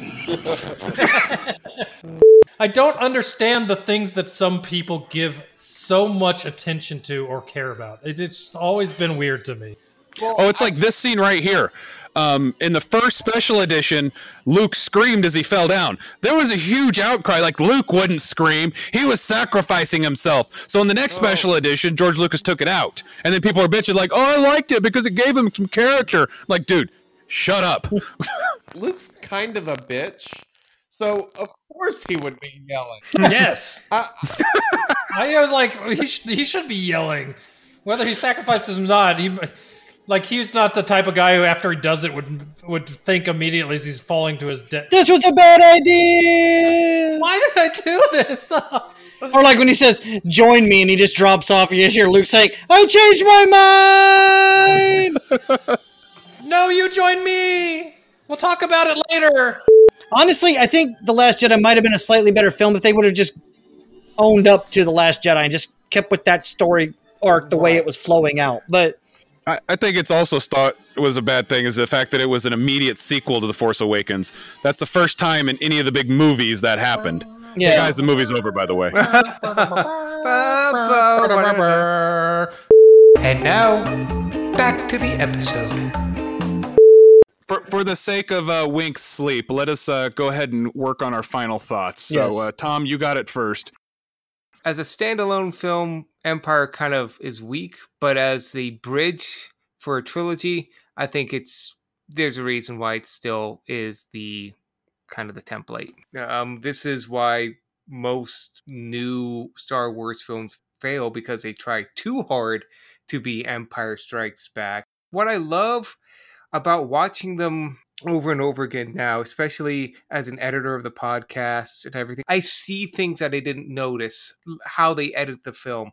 Like the scene where Vader is talking to the Emperor's like, I have felt a disturbance in the Force. You know, that scene was initially supposed to come like right after like Luke pulled the lightsaber from the snow. Eh, Story wise, that was like them sensing, like, oh shit, he just unlocked a new spell. He's gone from clairvoyance to force pull. We need to do something about that. And story wise, too, that you don't pick up on that most people don't. And it just frustrates you to see it now. Like Vader him willy nilly killing um subordinates because they fuck up left and right. It's like you failed me for the last time. It's not because he's that much of a villain. It's because he's after his goddamn kid, and he is emotionally invested in it, and he he is having none of it at this point. He's now most stories of Vader just like that's what he does. He's just that guy all the time. You don't really read into the nuances of the character. And I'm not gonna lie, I didn't read into it like the first couple times I saw it, especially as a kid. I just thought Vader's a bad guy. He's doing this because he's bad. There's no emotional tie to what he's doing. And I hope most people, when they watch these things as they go on too, they pick up on it. And if they don't, hopefully they're seeing it now. It's like, wow, you guys are right. That's what I was getting from this. But I'm going to have some more thoughts as I go, as I always do. But anything else I could say now has been said and is going to be said. So, Nigel, what about you? Time 120 of seeing this movie. What are your thoughts? I still say it's the best Star Wars movie in the whole saga. Um, it's still in my top favorite movies of all time. and the what I love the most about this movie, and I mentioned it in earlier tonight, is the character work in this movie. The writing is so tight in this film, but like they really did let the actors have so much freedom in this that the dialogue doesn't feel like people reading lines off a script and just repeating them back to each other. It really did feel like it was like, you know, no, no, no, no, no. My character would respond this way. My character responds that way. Like Mark Hamill is so much more comfortable as Luke Skywalker in this film than he was in A New Hope. But part of that's also the character himself. The character of Luke Skywalker is slowly becoming a Jedi, as opposed to in A New Hope when he was still like a wide-eyed, bushy-tailed farmer's kid. But my favorite part about this film is the last like 30 minutes. I love how Luke goes to Cloud City and gets his ass kicked for 30 minutes. He fails at everything he tries to do. And no one rescues Han. He goes into the lightsaber duel with Vader. And I didn't realize it until I was well into adulthood. Vader has complete control of that fight from the get go. Stage one of the fight is him just kind of feeling Luke out, seeing where he stands. Stage two is him showing Luke, uh, I told you earlier you're not a Jedi. Now I'm going to show you. It's more than just late or laser swords, son. I'm going to take this shit off the wall and throw it at you. And then the third part of the fight is when Vader comes out of that hallway and just starts wrecking Luke's shit and cuts his hand off and shows him and shows the audience without having to tell him without a bunch of exposition. I can kill you at any point I want. I haven't tried yet. Do you want me to try? But um I just love this movie so much because of the characters and because of the writing and just how it's done. And I'm just going to start repeating myself like I always do. So I will go to Josh. What about you, man? Uh, easily my favorite Star Wars movie, bar none. I think one thing that you like to say, Dan, about this movie that I absolutely 100% agree with and love about this film is the fact that the good guys never win. Mm-hmm. Like they just survive this film. I always like a movie with a darker ending like so d- just this movie just i love it because it feels like uh i think one of the trivia that we had earlier tonight even said it feels like a chapter in a book. Yeah. And to a degree yeah i, I agree with that but like i've also said the same thing about uh, like iron man 3 or age of ultron which i consider two of the weakest marvel movies. But unlike those movies, even though it is uh, like obviously the middle of a trilogy, I think that it does a really good job of building up these characters that you were introduced to. So you got a lot of character development in this film. Yeah, there wasn't as many epic space battles. The lightsaber battle definitely wasn't the best in Star Wars, but I agree with you Dan, that this is a fantastic lightsaber battle. And, you know, especially knowing all that we know now about Vader, especially even with the Disney content, I know how much of a badass Vader was. And then knowing that about him, especially knowing all this other stuff in the expanded universe and coming back to this film and watching it, yes, Vader is purely like the lion toying with the uh, gazelle cub. Yeah, I, I, don't have much more to say beyond that. Besides, this movie's awesome. So I'm gonna go ahead and hand this off to our esteemed guests. So, Wink. Um, I'm not gonna talk about the lightsaber battle and kind of I guess the last 30 minutes because you guys pretty much nailed everything there. Um, it is it's absolutely fantastic. Uh, everything that leads up to very exciting last 30 minutes. Um, this movies. I think probably my third favorite movie of all time behind Shawshank and Tombstone. Um, Ooh. I Yeah, boy. it is uh it's absolutely fantastic.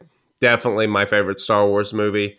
And I really so my favorite quote or I should say the quote that I use most from Star Wars is do or do not, there is no try. I love all of the stuff with Yoda. Just the training that he goes through and just the teaching and the learning and you know it's the journey that Luke kind of goes on in this movie. You know, I, I said earlier that you know Luke's kind of a bitch, and you know it's kind of a compliment in a way because he earns everything that he ends up getting in this trilogy, and this is the movie he earns it. In. in the first movie, he just kind of gets wrapped up in all this as this kind of mm-hmm. excited freedom fighter, you know, just wanting to do right. And then in this movie, he kind of grows into realizing what he has to do to actually be able to take on that fight and not just be somebody that vocalizes for it, but be someone who actually gets his hands dirty and gets into the middle of it. And he does that. And he gets his ass kicked by Vader, you know, and he he learns what it's actually like. He gets broken down. He learns a lot. And the progression that he goes through, I think, is so interesting. And then, you know, the fact that Yoda's there, that's kind of why he's exiled because he kind of got broken down and had to run and hide. And he doesn't want Luke to necessarily do the same thing Even though he does. E- even though he, yes um but you know he's trying to make sure that he does learn from his mistakes and I, I just think all of that there is really interesting and then the other thing is i don't think anyone's mentioned is of course the cave i always forget about the cave but it's such an important part of Good point. Yeah, that's true. going in and just kind of facing yourself or your biggest fear and kind of knowing that that's really all you have to fear it's uh, it's kind of So everything the Last Jedi wanted to do, this film did first and better. yes yes yes yes. 100% and like i said i'm one of the few people that actually likes luke's story in the last jedi the kind of broken down hero that kind of has to find a redemption path. I, I find those type of stories super interesting and that is kind of what luke does here. Um, and then you know of course everything with vader in the end and it's it's all great. It's all absolutely fantastic. Um, so yeah those are my thoughts. Nice. I think what I, I love. But I think we still need Punk to. oh yeah, yeah. Go ahead. Yeah, my bad. Jesus, Dan. No, no, no. Go ahead, Dan. I don't. I don't want you to lose your thought because if you're like me, you'll lose it real quick. So go Uh, ahead no, say what you no, no. I've, log. I've, I've had this thought since um, Josh started talking, so I can, I can hold on to it for a little bit longer. It's okay. Well, mine are kind of off topic from everyone else, and that is when I think about this movie, I think about Star Wars as a whole in 2021. Right, A New Hope was 79, Seven, 77. 77. Yeah, so Yep. 77. You've got what is that? Uh, 30, 40. I'm bad at maths. We know this from earlier. Um, over 40 years of Star Wars, and you've got a lot of canon, and you've got a lot of canon that you've thrown away when Disney bought Star Wars. But you've got 40 plus years of Star Wars. You've got the new trilogy, you've got the prequels, you've got the original thing that started it all. I think the biggest thing about this movie that I love is the fact if you watched it in 2021, you take away gosh, it's been so long. I can't remember. This movie came out in 1980. 80. Yep. Yeah, so mm-hmm. so we're looking at 41 years this year. nice job But you can go. I know. I, I got that maths right. You're look. You can look at this movie 41, all, uh, close to 41 years later, and see different story elements that even add to this movie that you didn't have in 1980. And I think that's what keeps this movie and the Star Wars universe going is the fact that it, it's always evolving and it doesn't always make sense Mm-hmm. but they're always trying to make it all mesh together and make a coherent story. And I guess the biggest thing for the, this movie is going back and watching it. You can think about, okay, well, here's what we know about Vader from from Rogue One pulling into this movie through A New Hope, or here's what we know about Han Solo and the Millennium Falcon. But mm-hmm. that's the thing to me about Star Wars is that I haven't watched this movie in probably two years until tonight, and I can watch it and still find new things that are maybe being added to because of all the new stuff that's been added. And then on top of that, seeing new things that were just new to me by watching it because it's that. I, I don't want to seem over dramatic, but it's, it does it does have a lot of depth to it. You know what I mean? Mm-hmm, mm-hmm. That's a really awesome point. It's like somebody who watched it in 1980 for the first time. It was a different experience for them than somebody who watched it in 2021 for the first time. Mm-hmm, right. Especially if you know everything around it, you know? Yeah, and I know the prequel trilogy ruins the big reveal in this of, of Vader being Luke's father. But seriously, Vader being Luke's father is right up there with it was his sled as far as like spoilers that everyone knows. I see But- dead people. And I see Yeah. dead I see dead people. It was his sled. Iron Man dying at the end of Endgame is going to be turning into that soon. I'm just saying that I know the prequels kind of ruin that reveal, but they don't ruin this film. This film No. still is very important Oh, to yeah. the saga. Even if you watch them in order, if you start at episode one and go all the way to episode nine in order, it does not lessen the impact of The Empire Strikes Back. The Empire No. Strikes Back is still fantastic storytelling, even if you know the big spoiler going in. Because honestly, Luke doesn't know it's his father. He didn't watch Mm-hmm. the prequels. So, I mean, even if you do, look at Luke's reaction to it. You know, that reaction is still genuine to the entirety of the story. And that's part of the reveal. Now, you might not have the shock factor that that reveal came with in 1980, but that is still the actors, you know, Mark Hamill and everyone else's emotions to that moment. And you can Mhm. still get that even if you watch the prequels because he as a character, even though he's a bitch, gets has that feeling right in that moment and you see it. So you can still get the same similar feelings without the the the big surprise, you know? Yeah, it lessens the impact for the audience, but it still doesn't lessen the impact for the character. And as a whole, if you decide to watch them in order, it does not ruin this film because this It film's doesn't, very important. Josh mentioned that one thing I mentioned uh, that I like about this film is that no one actually dies in this film, but they don't win. Nobody wins in this movie. Everyone fails in some way or another. Even the Empire. Yeah, because the Empire doesn't get Luke, and and they don't really destroy the rebellion. And They they show at the very end of the movie that Hoth was a setback, but it wasn't the destruction of the rebellion. I would say that even other movies that are designed to be trilogies still don't really do this middle movie right, where the heroes don't win, the bad guy re-cement themselves as a force to be reckoned with. I haven't seen this again until Infinity War when the heroes work so hard and then fail at the end. Thanos wins at the end of Infinity War. He gets all the Infinity Stones, he kills a couple of heroes, and he snaps the universe. We are spoiling every movie in this hmm. episode. If you haven't seen Infinity War, you're in a whatever. Then you Yeah, you probably yeah. don't care that much about MCU Yeah, or it like I being said- spoiled. So Yeah, honestly, our target audience has seen Infinity War, The Empire Strikes Back. They've probably seen Sixth Sense. Anyways, but I'm just saying, like, I don't, I haven't, I can't think of the only two movies I think of where the bad guy wins uh, has this kind of outcome is Infinity War and Empire Strikes Back. I'm good. Go Can I can I make a quick hot, Yeah, quick go ahead. take? Yeah, the whole reveal that Vader is Luke's father is bullshit because there's no build to it. There's no hint to it. There's no connection to it. He just says it, and that's true. Well, I remember reading about people back then, like questioning it, like, no, no, he was just fucking with him. Yeah. Like that, he's not really. And I honestly, going back to uh, Marvel and Infinity War, one of my favorite times in the MCU was the time period between Infinity War and the release of Endgame. Is how everybody had all of this l- speculation about what was going to happen. Yeah. I loved talking and discussion about the MCU in that time frame. So I can imagine that the time between the three years, not one year, between uh, this movie and Return of the Jedi, what people were talking about because it wasn't confirmed that Vader was Luke's father until Yoda confirmed it. Was it like a third of the way into Return of the Jedi? Yeah, when he says your father, he is.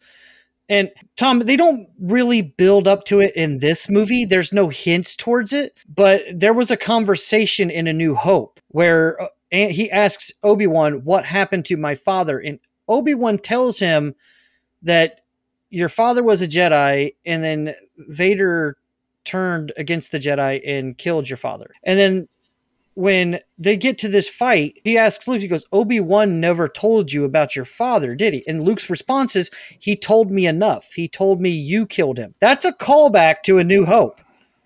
That- In Luke's mind, even though they weren't building towards it in this movie, they were building towards it in A New Hope. Now, I know that when he wrote A New Hope, he hadn't written that yet, that Vader was Luke's father. In fact, that wasn't until he got to the second draft of this movie where he, he got that idea. But I'm just saying that that's a callback to A New Hope. So even though they're not building towards it in this movie, it's still not necessarily out of left field. Well, that's But yeah, us it- looking it- back in retrograde. But yeah, Punk, Punk, and Wink had uh, thoughts Yeah, about they had a this. thought. But yeah, So- I'll let the, go ahead.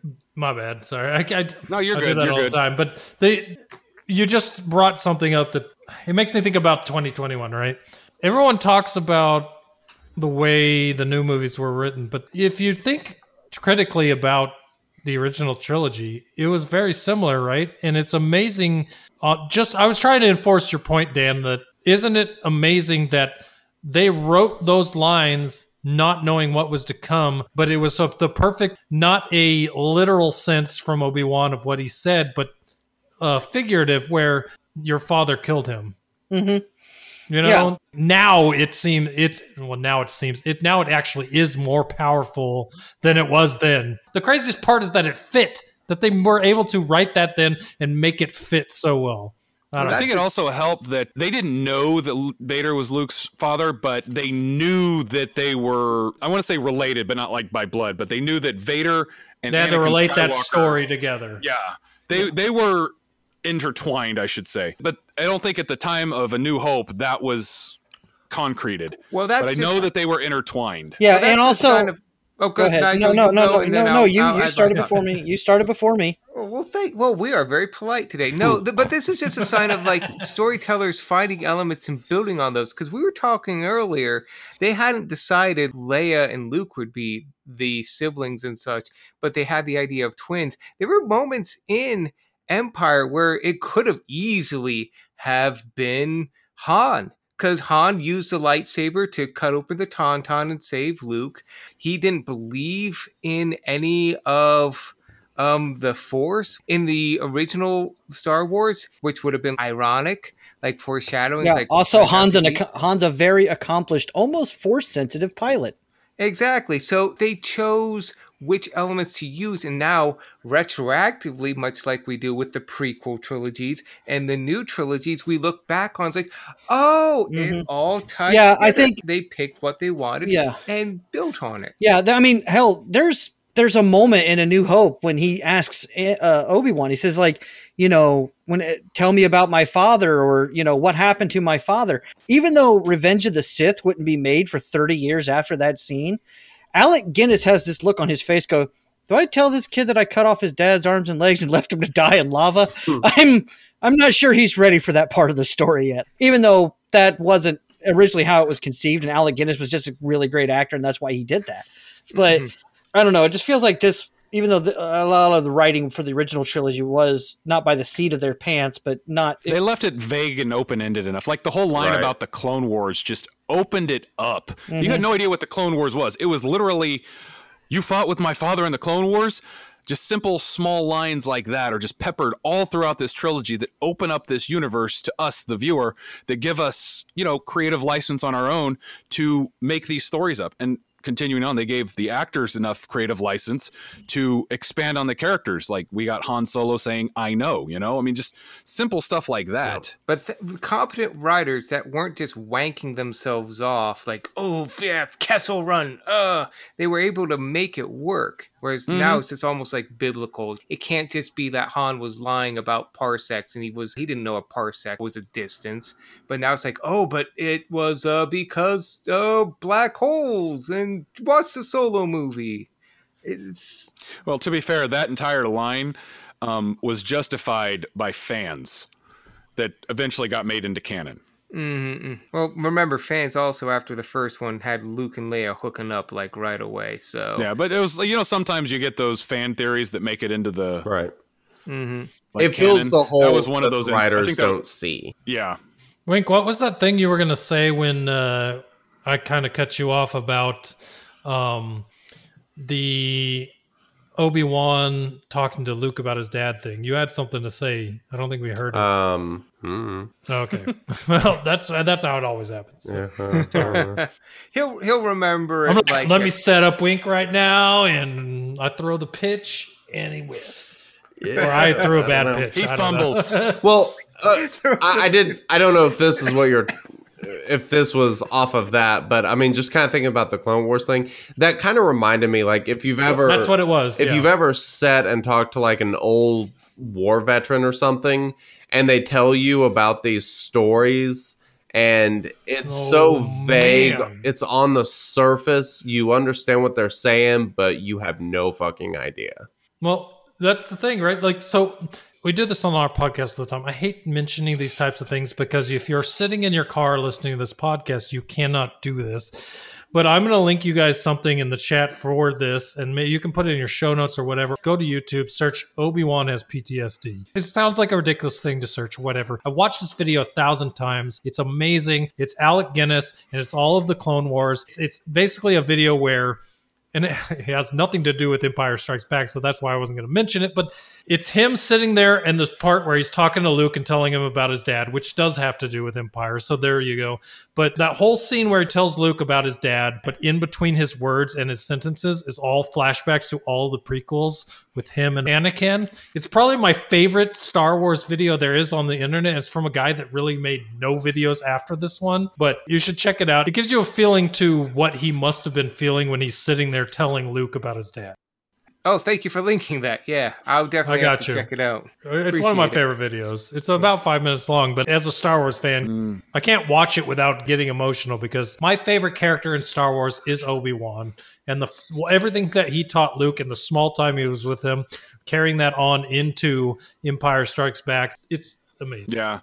It's like I said, there's so much depth to Star Wars. That's why it's lasted for 40 odd years, you know? Yeah. Just one last thought before we go into our out of here. I think that's why Star Wars and Star Trek are the two biggest sci-fi franchises still. Even though there's been bumps and hurdles and there's fan division with all the newer stuff and all that, there's so much deep lore in both sci-fi franchises that the fans just latch onto and they just want to see it expanded upon and they want to tell their own stories in it and well it's actually a star trek term infinite diversity and infinite combinations there's so much to like about Star Wars. It's like, you know, do you like sword fights? Okay, there's sword fights. Do you like wizards? There's wizards. Do you like bounty hunters and badasses? Bounty hunters and badasses. There's smugglers. There's princesses. There's there's so much to like about those franchises. That's why I think they stand the test of time, and I think that's why they continue to grow to this day. But I think uh, we've hit all our beats. You guys want to segue Tom into the self promos? Us? Yeah.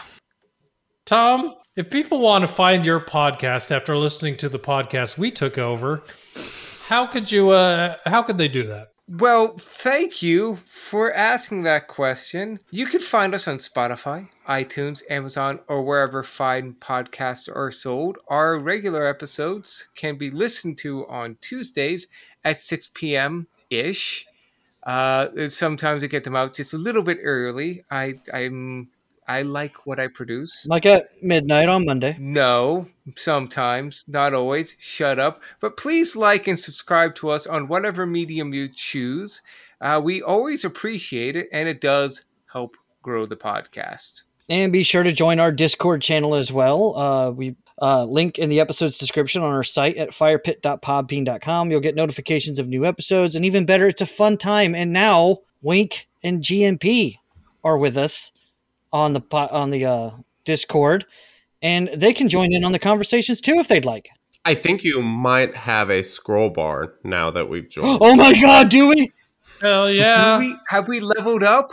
Do we? Awesome. Oh my god! Leveling up. No, just- No, no, a lot of no, in there. Go check it out. As soon as this episode premieres, they're going to leave, and then we're going to go back to Wait, a wait, no wait. scroll bar. But for ten minutes. How do you- Well, we may we may not have a beautiful scroll bar yet, but we are close to getting a scroll bar. Please join the Discord. Well, here's the real question. You're telling us to join the Discord. How do we join the Discord?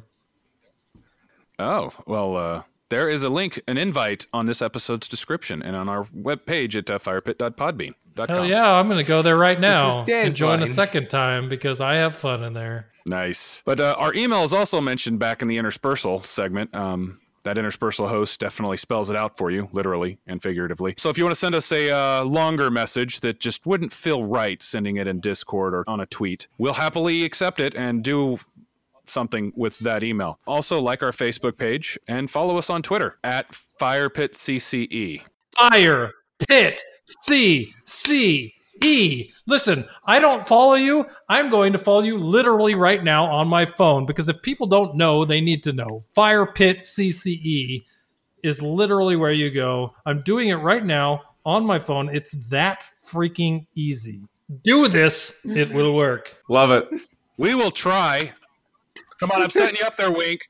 All right, Okay. we'll try. Well, no, no, no. Do or do not. There is no try. Beautiful, Wink. Oh. I love it. So yeah, very important. Make sure you check them out. And while you're at it, if you're not familiar with GNP and I, you can of course check us out on all of those podcast apps. If you search Shattered Order, uh, you can find us on Twitter at Shattered Order. We're also on YouTube at Shattered Order Pod, and we stream every single week on twitch.tv slash Shattered Order. We also have a Discord. I don't remember the link to get on the Discord though, GNP. Discord.me slash shattered order. Very easy. If you are a Star Wars Galaxy of Heroes player that is listening to this podcast, that is where we are. If you're not, check out the game. It's really fun. We like to give big tips to all new players. So if you listen to our podcast, we can help you out. Even if you don't get the tips from the podcast, join the Discord. And there are tons of people that would love to help you out. So go ahead and do that. More people in that games means more time for us to continue to podcast, and we love to do it. I, I'm completely honest here.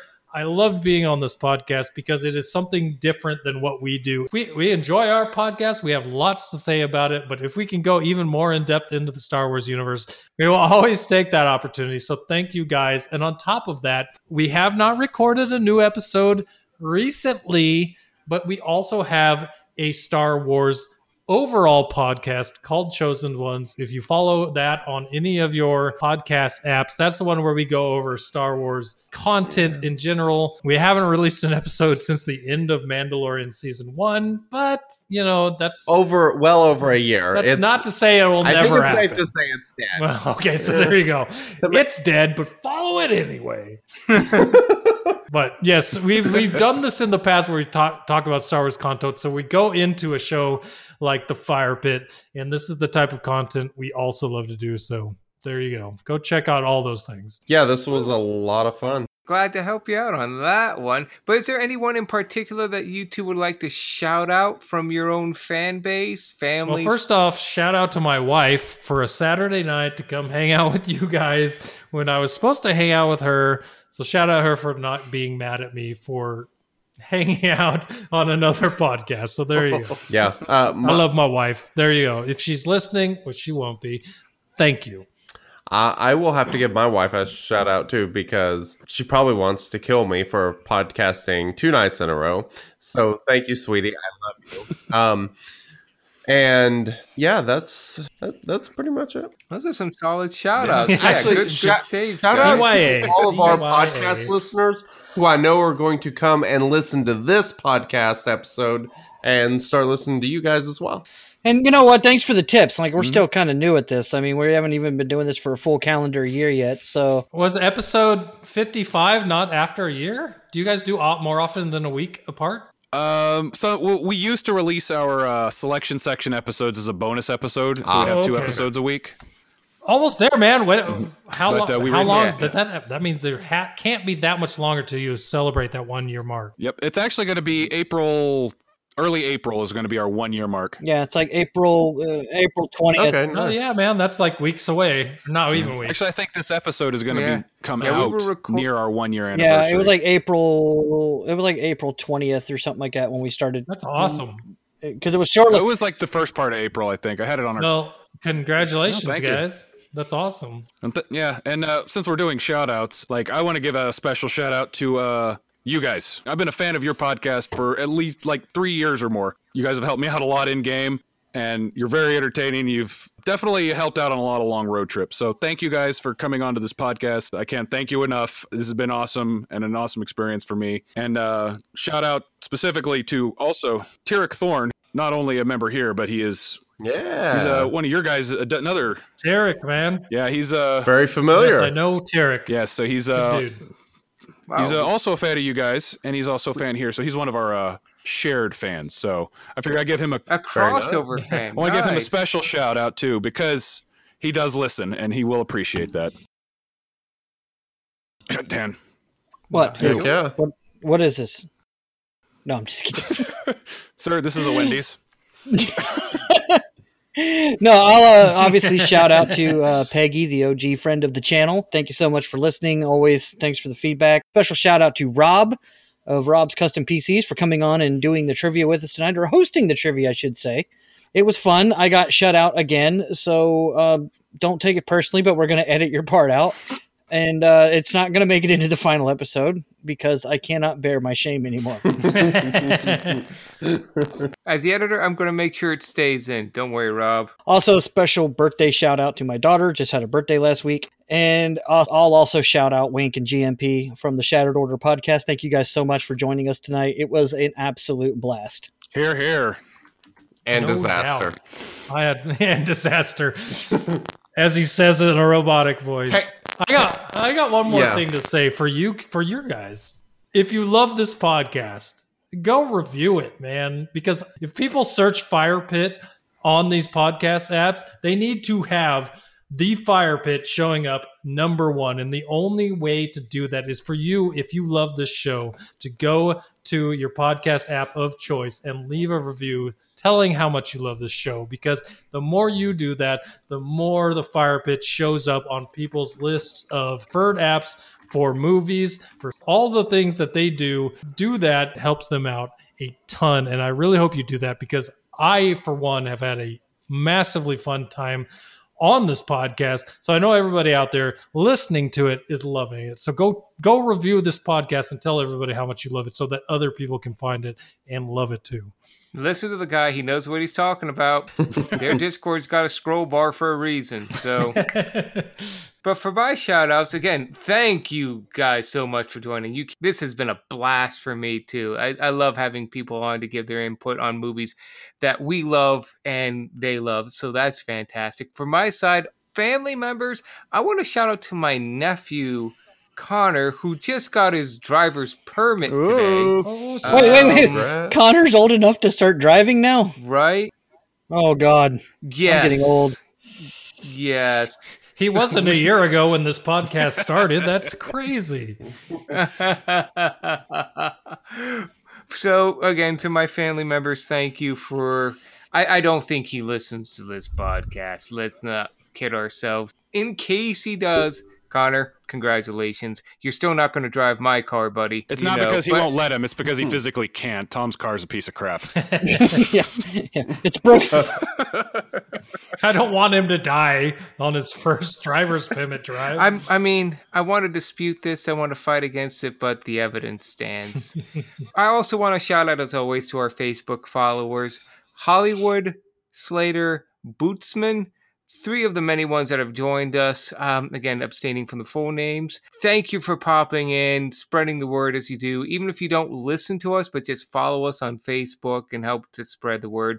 Any little bit helps. Um, thanks for joining us. And those that haven't joined us on Facebook but are still following in your own little ways, thanks for keeping the fire pit burning. That was a All right, that was well, a that- beautiful transition. Well, thank you. man. Well, Pros thank you, here. guys. You've been All doing right. this a year. You know what's going on. All right. Well, that's uh, that's it for tonight's show. Thanks very much. Again, thanks for the uh, Shattered Order guys for coming on. Mm-hmm. I appreciate it. You guys are welcome back anytime. This was an absolute blast.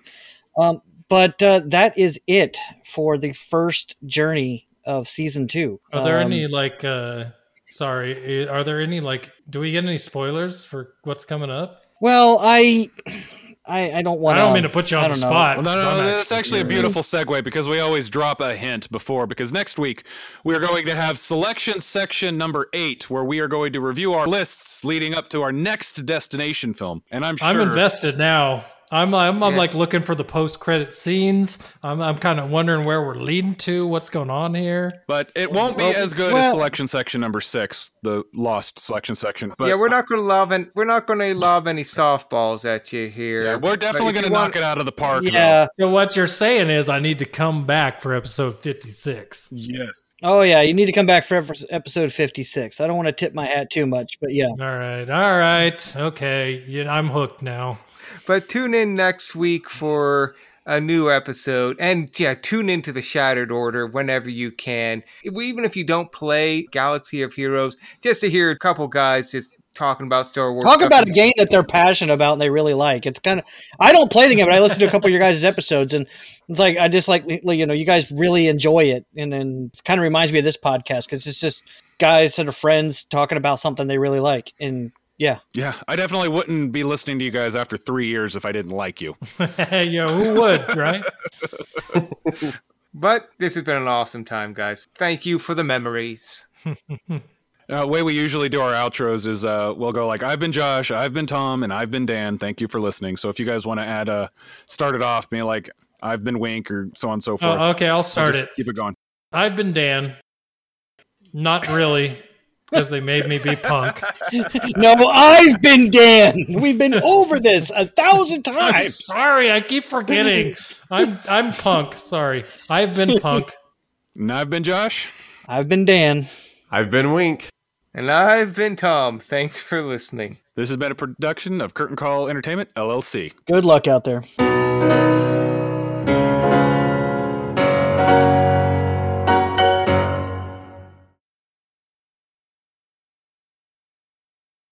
So why did we do that again? Uh, cause Josh is a patron of ours. Uh, well, next time, uh, let's just give him a shout out or an autograph. That was one of the weirdest things uh, we've ever done. Why did they keep telling us their office was a holodeck? I think they were high or drunk or something. We really need to vet these other podcasts before we agree to be guests on them. This is ridiculous. Hmm. Yeah. Wait. If it was all fake, what am I doing with this?